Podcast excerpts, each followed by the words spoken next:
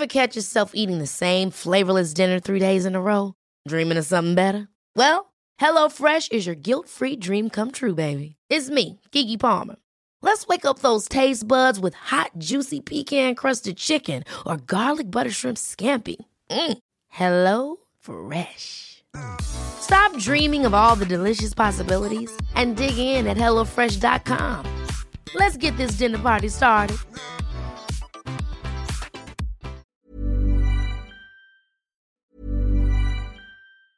A lot can happen in three years, like a chatbot may be your new best friend. But what won't change? Needing health insurance. United Healthcare Tri Term Medical Plans, underwritten by Golden Rule Insurance Company, offer flexible, budget friendly coverage that lasts nearly three years in some states. Learn more at uh1.com. Quality sleep is essential. That's why the Sleep Number Smart Bed is designed for your ever evolving sleep needs. Need a bed that's firmer or softer on either side? Helps you sleep at a comfortable temperature? Sleep Number Smart Beds let you individualize your comfort so you sleep better together. JD Power ranks Sleep Number number 1 in customer satisfaction with mattresses purchased in-store. And now, save 50% on the Sleep Number limited edition Smart Bed for a limited time. For JD Power 2023 award information, visit jdpower.com/awards. Only at a Sleep Number store or sleepnumber.com. Before we begin, I've got some big news. I have just written my first book, Happy Not Perfect Upgrade Your Mind, Challenge Your Thoughts, and Free Yourself from Anxiety. The book will teach you my easy flex method for more flexible thoughts that will help change your thinking to transform your life. You'll read about my own journey from stress, low self esteem, and negativity, and how I was able to turn it around by learning how my mind worked from world leading experts like my podcast guests and understanding what would help my mind work better for me. If you've enjoyed my show, please pre order the book in the link in the show notes. I can't wait for you to read it and start practicing a flexible mindset. The mind is not the brain and the body mind is something that is always with us. So we can't have the same rules for brain and body as we can for mind. You know, there's certain symptoms of cardiovascular issues that you and I can manifest in the same way. In other words, two patients can have the same heart symptoms and heart treatment. But when it comes to mind, if you're depressed and I'm depressed, it's not the same thing. It's simply not an it. It's not a heart disease. Depression is a symptom or a warning signal of an underlying cause. And that's where it's different. Hello, and welcome to the Not Perfect podcast. I'm your host, Poppy Jamie, the founder of award winning mindfulness app Happy Not Perfect. And this show is about upgrading our mind, our energy, and our understanding of how we can live life to our fullest potential. Over the next few weeks, I'm interviewing thought leaders, scientists, nutritionists, and experts to share tips and tricks for how we can shed the old and step into the new. I hope you join me on the journey. On today's show, we have a very special and interesting guest, Dr. Caroline Leaf. She has been researching the mind brain connection and the science of thought for over 30 years. Dr. Leaf is a best selling author and neuroscientist. We're going to be discussing her brilliant new book, Cleaning Up Your Mental Mess Five Simple, Scientifically Proven Steps to Reduce Anxiety, Stress, and Toxic Thinking. Honestly, this is one of the most insightful books I've read on the science behind the mind and strategies for better mind management. If you like knowing the how and the why behind the mind, then Dr. Caroline is your perfect teacher. I'm really excited to dive in and learn more about her five step protocol to clearing up our mental mess.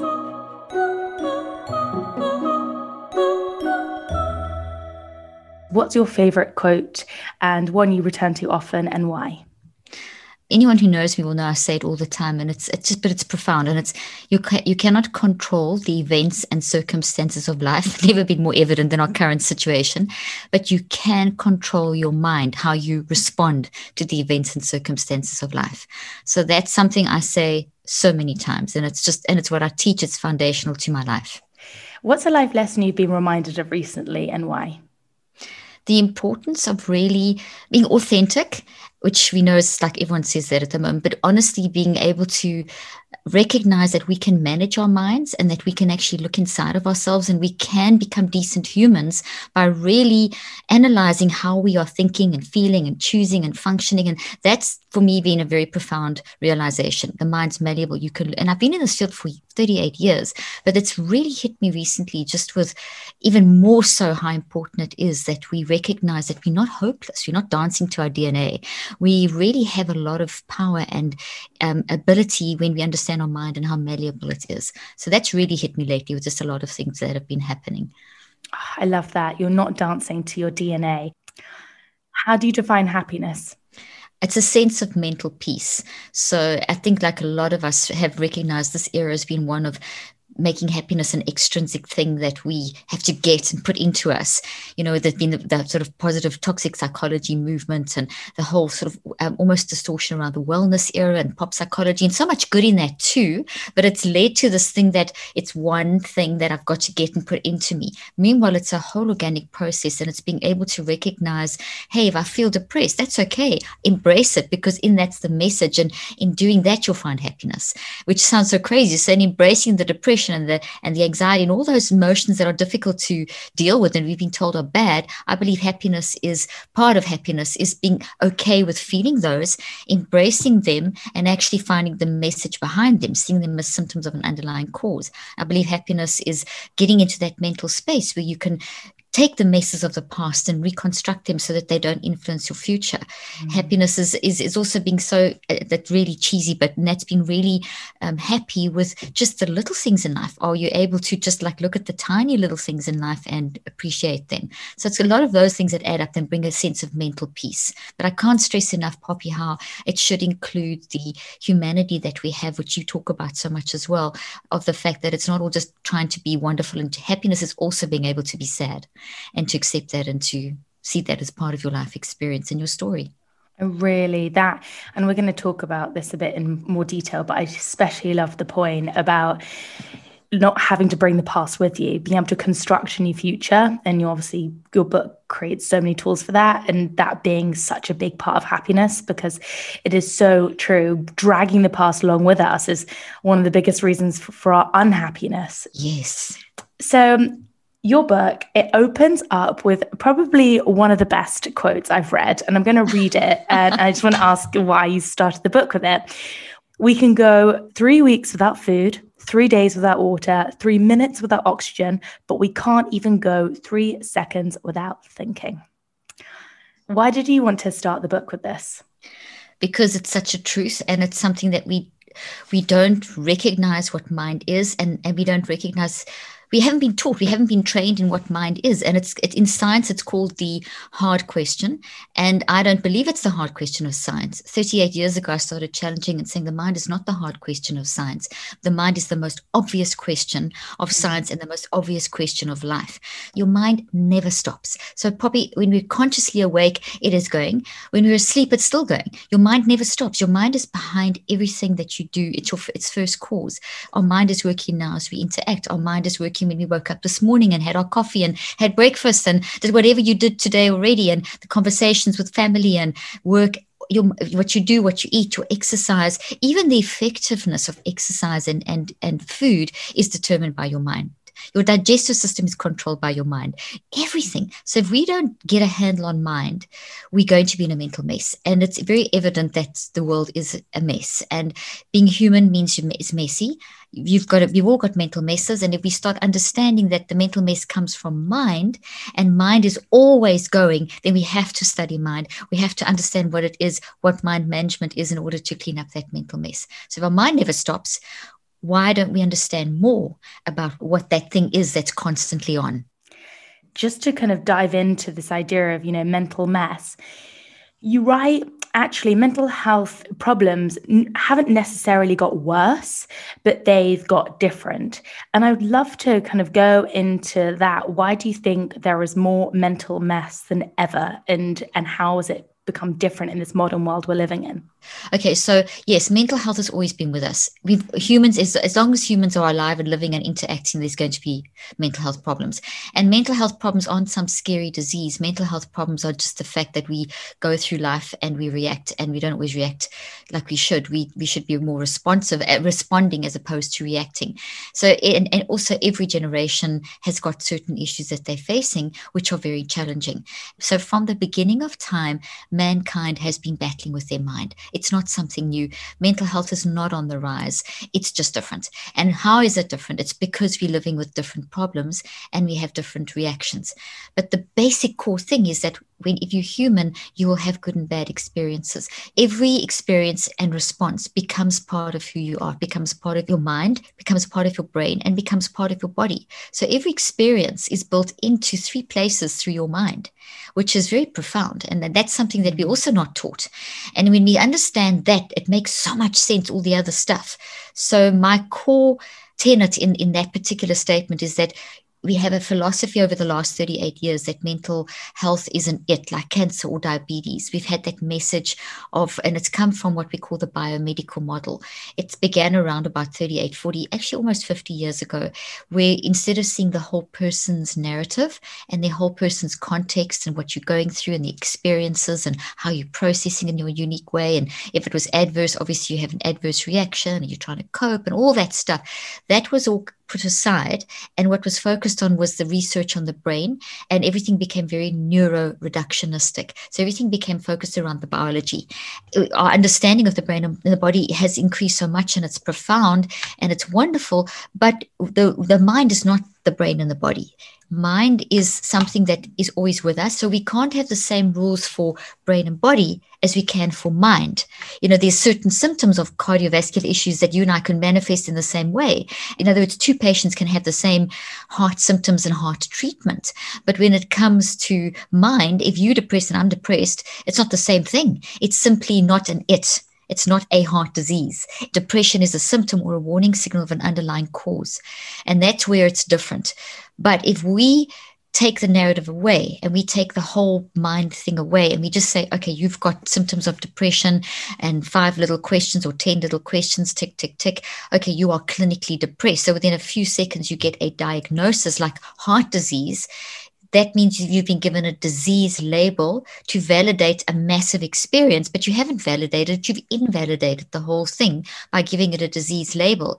And so we see now that one of the greatest negative impacts of removing the importance of focusing on you and your story and what you're going through and your context versus just the biological reaction in your brain and body, which will happen.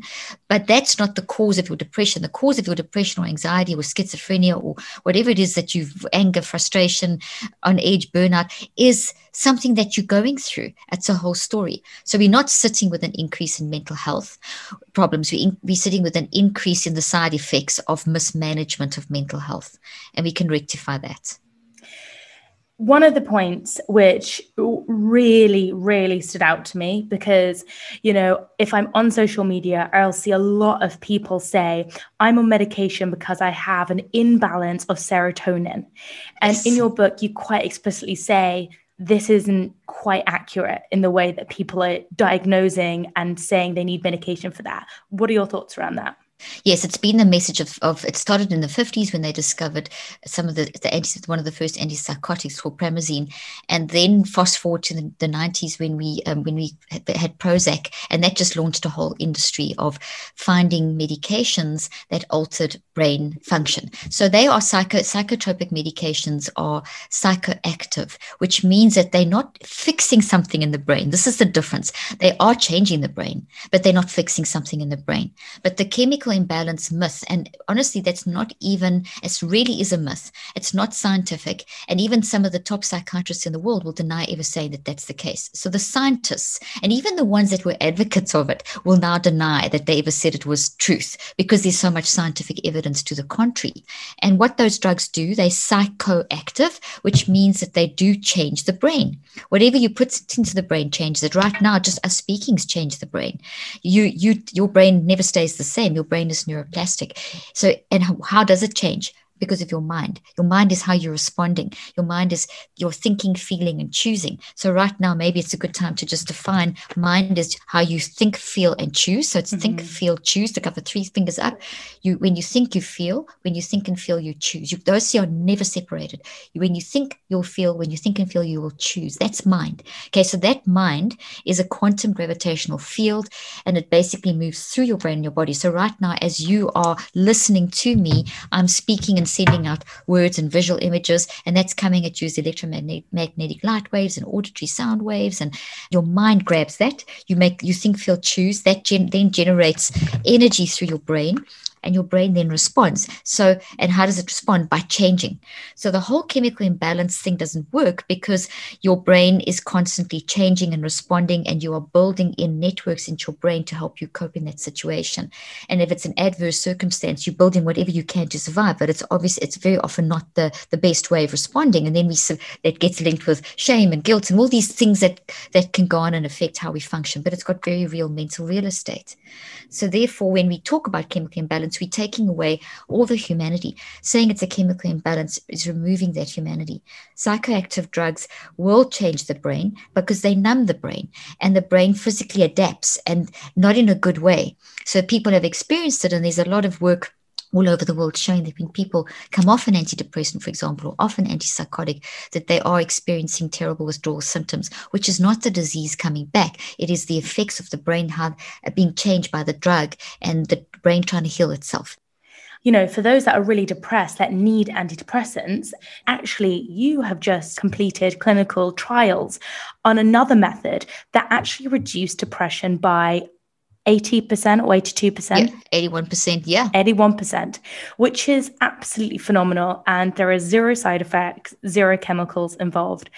I would love for you to tell us about the five step method that you've had such enormous life changing success with. So, what basically I've done for 38 years is try to come against what we've just everything we've been talking. And I started out in South Africa working with people with traumatic brain injuries. So their brains were very damaged. And in the 80s, we were told the brain couldn't change. And so I just said, I don't believe that. So can you believe it? Back in the 80s, they didn't believe the brain could change. It was only in the mid 90s that it was actually accepted that your brain is neuroplastic. And now we hear about neuroplasticity all the time and brain changing and all that stuff all the time. And we know with exercise it changes and with where you think it changes and positive thinking and all this kind of thing. But in the 80s, that wasn't the case. So I worked with people with tremendously severe brain damage that had been written off by the medical fraternity. And I basically, through just pure mind management, teaching them how to use their mind, to change their mind, to change their brain. Fast forward, I did a bunch of research over that period up into the 2000s, and where I was looking at um, mind brain techniques for helping to change brain and improve learning function, cognitive, emotional, social, etc., etc. And I showed a 35 to 75% improvement in how a person is managing mentally and academically. So not only were people getting um, managing their trauma and the depression and stuff associated with just battling with life, but there was also massive improvement in their intellectual function. So, with all that having said, I took what I have done since the 80s, refined over the years. The system, the five step system of the neurocycle, is based on 38 years of research. It's not just like this. It is wow. simple, but each step is done sequentially because each step is taking you deeper and deeper into helping you to use your mind to change your brain. So if you just do one of the steps half heartedly, you won't get the benefits.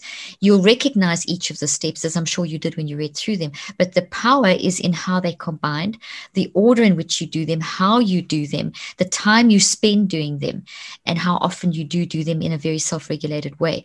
And when you do that, what I showed was that my subjects in my study, they got to the point where they could control anxiety and depression and burnout and toxic stress and anger and, and, and hovering and all these things you can manage those up to 81%, which is profound because if you can just get 10% control over your life, you'll feel like a million dollars. So you can imagine 81%.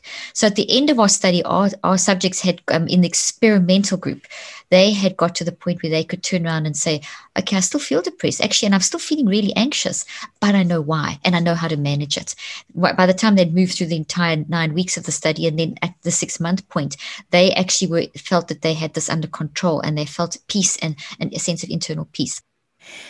So um, let's dive into the five steps uh, because I wanted to also make a point of how brilliant I thought the word neurocycling is to describe your process. Because just like, you know, the recycle process in plastic, it is constantly looped. You know, plastic never dies. So it constantly just recycles, turns into something better, recycles, turns into something better, etc. I just thought it was brilliant, this idea. And it reminds us that this is a constant process, something that we can repeat for the rest of our lives, basically.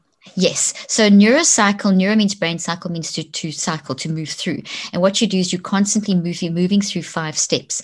Gather awareness, reflect, write, recheck, and active reach gather awareness gather. The word gather is like if you think of gathering apples into a basket or it's, it's an embracing kind of concept. It's a very friendly it's a very all-encompassing it's a very hey come let me gather you into my arms. So it's a very much don't fear what's going on in your life. Gather awareness of it in order to get control over it. What humans hate we hate uncertainty.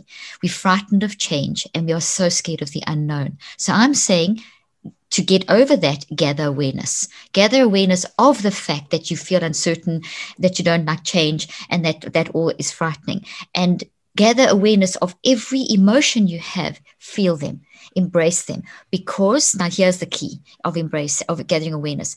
I embrace those, I gather awareness to find out why and what can I do about it.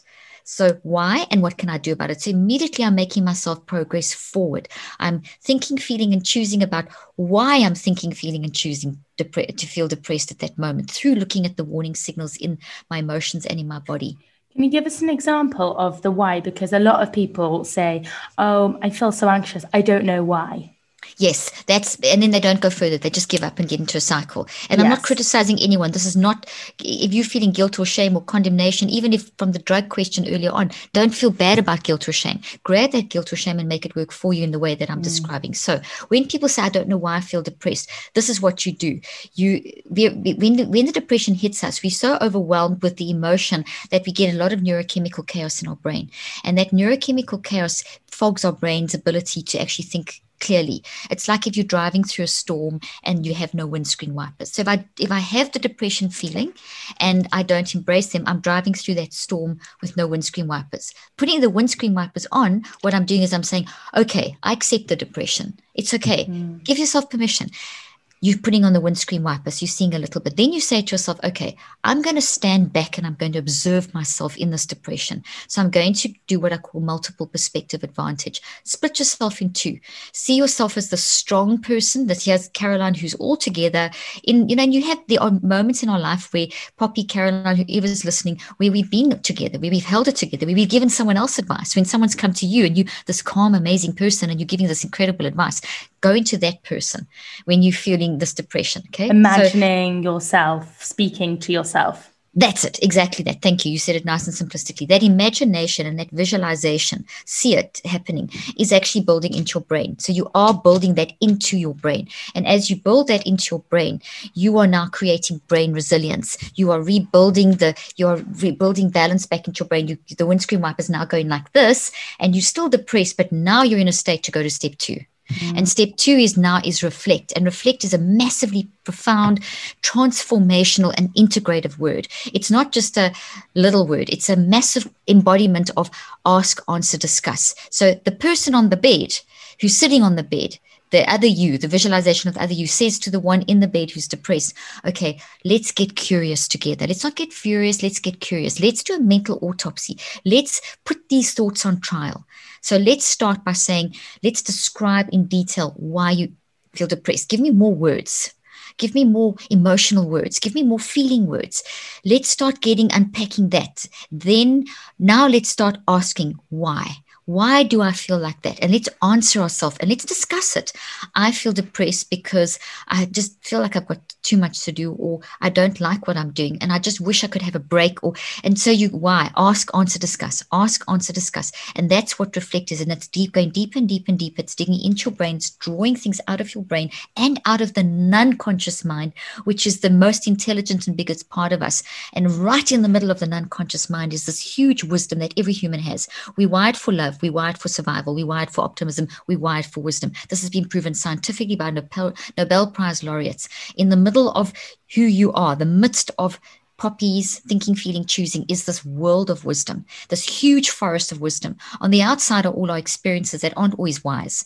And what we what we do with this five-step neurocycle is we start getting through the foggy parts on the outside and we start diving into the wisdom. So the person sitting on the bed is asking the questions and helping that person to answer. And so you go through ask, answer, discuss. And then the third part is write. We all know we must write. And can I just say on the on that last step, it's hard work.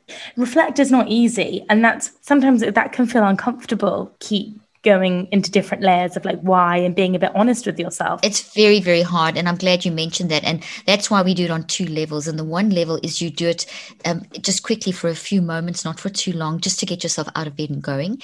And then what you do is you then allocate, if this is a pattern in your life, if this is happening quite a lot lately, this pattern of this depression and overwhelm and burnout and, you know, these big words that we use, anxiety, people ask me questions. They always give the big questions.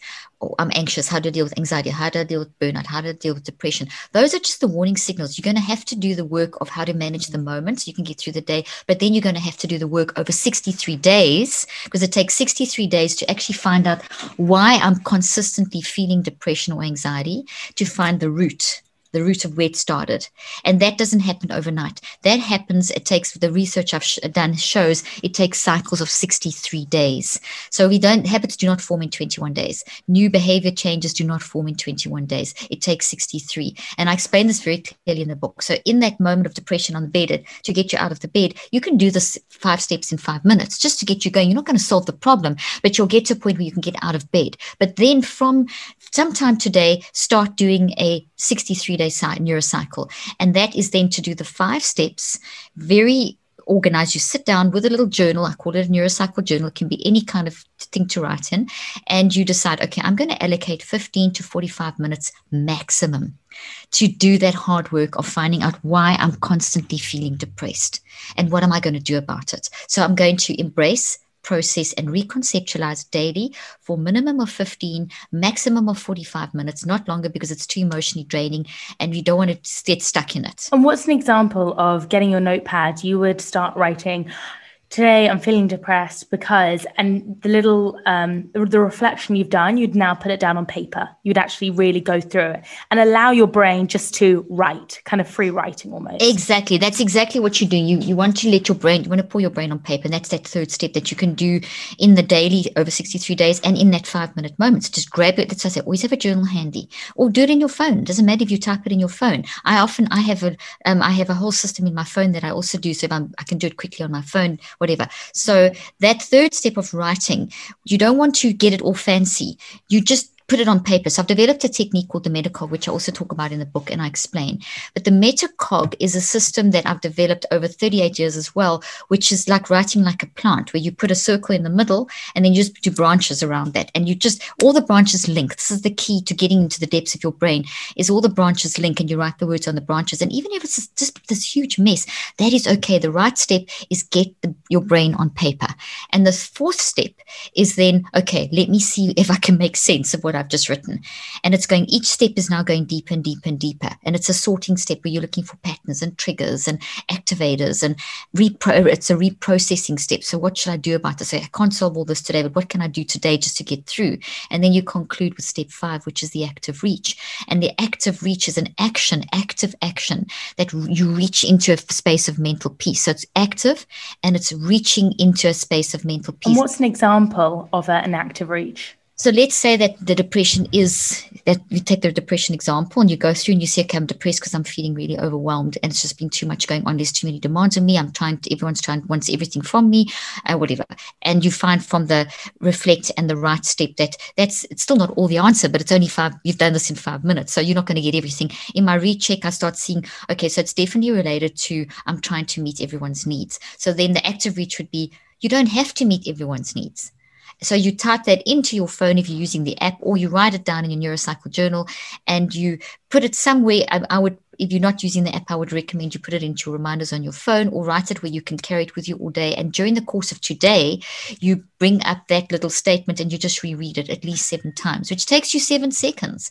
And then you try and practice that. So every time you're feeling this overwhelm, this morning you just worked out that one of the reasons for the overwhelm is because you're trying to fix everything for you. You're trying to be everything to everyone, or whatever it may be. And that's then you remind yourself, I don't have to be everything to everyone. So it's a statement, and then also hang it onto a visual hook, like something beautiful. I love white roses. So I tend to hook, I'll hook that statement that I'm working on. You don't have to be everything to everyone. And then I immediately visualize a white rose. And that does all kinds of things in your brain and it gives you a hook. So it becomes an anchor. And then each day that can change and can progress. But then if I'm finding it's a pattern, what I will do is then go back and do those five steps over the 15 to 45 minutes every day for 21 days. After 21 days, you then go into a 42 day period to take you to day 63, where you basically do active reaches for each day for seven seconds to seven minutes a day. So the thing is that in the brain, unless you what you what we're doing with the five steps of the neurocycle is you are pulling up the toxic thought through looking at the warning signals the emotions the behavior i mean the emotions and the and the body reaction the behaviors. The behaviors are all these memories the emotions that you get more detail on. So you go from warning signals to behaviors and the information in the branches to the perspective to the roots. In the over 21 days you're doing this every day I see a few more branches, a bit more of the perspective, a bit more of the root. Day by day 21, you have deconstructed and reconstructed. You've reconceptualized this into, okay, I am feeling depressed because this is what's happening in my life and this is how I've been reacting, but this is how I'm going to react. So you take energy is never lost. This is toxic energy. In the five steps daily, over 21 days, you deconstruct and reconstruct. You embrace, process, and reconceptualize, and you build a healthy new thought. You transfer the energy from the toxic that's holding you back into the healthy that moves you forward. When you do that, you change your cortisol levels, you change your DHEA levels, you which you control your hypothalamic, your HPA axis, the stress axis. You change the brain. We see it in QEEGs. I've got all this in my book. You change your DNA. You change your cellular health, your right down to the level of telomeres, which is involved in um, is, is the physical part of our DNA that responds to our emotions. The more we manage our mind, the healthier our telomeres in our DNA, the healthier our body. So, so the healthier our mind, the healthier our body. And you can do that in as little as nine weeks. So when you talked in the beginning about improving how you function by 81%, I'm talking about when you do these five steps in the moment, like I described, and daily to get to the root cause you then and after 63 days you find another one that you work on. 63 days you find another one. You are then changing your blood your brain your dna everything in a very positive and constructive way. And then the other thing that is profound for mental health that is very unspoken about, and we haven't even touched on it much at all, and that is brain building, which is the first part of the book, where you use the five steps to learn new information, which is absolutely critical for brain resilience. If you want to, when you go to the gym, you're building health into your brain, you're building all this uh, great strength into your brain. When you brain build, which is when you take any information, like you could take my book, use the five steps to learn the information in my book that would be brain building. So you could take maybe half an hour each day and study that content and through the five steps exactly then i explain exactly how to do that. And then you're building knowledge into your brain. As you build more and more knowledge into your brain you see that you, you create more resilience. So for example my patients that came to me i didn't dive straight into the trauma or the toxic habits or the things we've been talking about now. That come to me with whatever and i'd say okay first let me teach you how to brain build. So you brain build first and then you go into a toxic trauma. So for example this morning when i woke up before i did the little why am i so anxious and can't sleep? I did a little bit of brain building. So i took a research research article and spent about 15 minutes doing a bit of brain building, calmed myself down, got myself into a, a brain resilient state, did a little bit of breathing. Then I worked out why am I so anxious, and then I could go back to sleep. And so it was a very constructive progress moving forward. But it's taken time to do that. But I did conquer that in in about 45 minutes in the past i would have been up the rest of the night worrying and woken up and had an awful day i haven't that's not going to happen because i've mind managed I just think it's so brilliant. And the brain building, again, is such a step, which I think, me included, we miss out. We'll immediately try to problem solve, and then we get terrified because we can't problem solve instantly. And what your method does is give that precursor, like the brain building of learning, before you then try and tackle your thoughts. Exactly. And it's so backed by science, which also gives us such confidence that doing these steps really does work and you just got to stick with them like with anything and it's so simple when you get into this i cannot encourage people enough it will change your life you should be neurocycling all the time. It doesn't replace therapy, it doesn't replace other techniques. It simply makes them work better. It helps you get your mind back. It really does.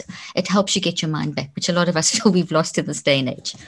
And I just thought, you know, one of the brilliant quotes you also include in your book, which I think summarizes so much of what you've said today, uh, you write a Marie Curie quote, and it says, Nothing in life is to be feared, it is only to be understood. Now is the time to understand more so that we may fear less.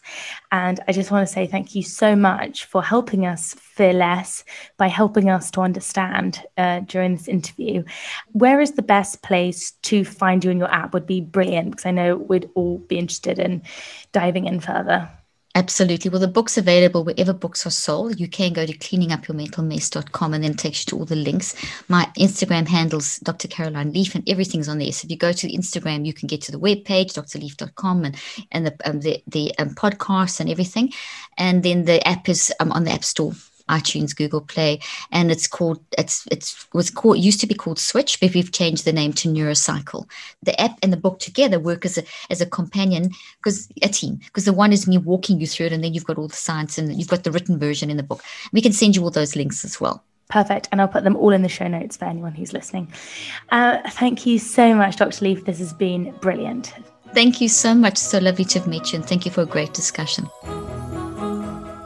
Thank you for listening. It would be a huge support if you wouldn't mind rating, subscribing, and sharing this podcast. I also would love to hear from you, so please find me at Poppy Jamie on Instagram, DM me, and I would love to hear your thoughts on any of the topics that we discuss. Download Happy Not Perfect, my app that's designed to boost your mood and help you sleep and give you mindfulness in less than five minutes. It's packed full of science backed tools and rituals to give your mind the care it needs. Sending lots of love and energy. See you next time.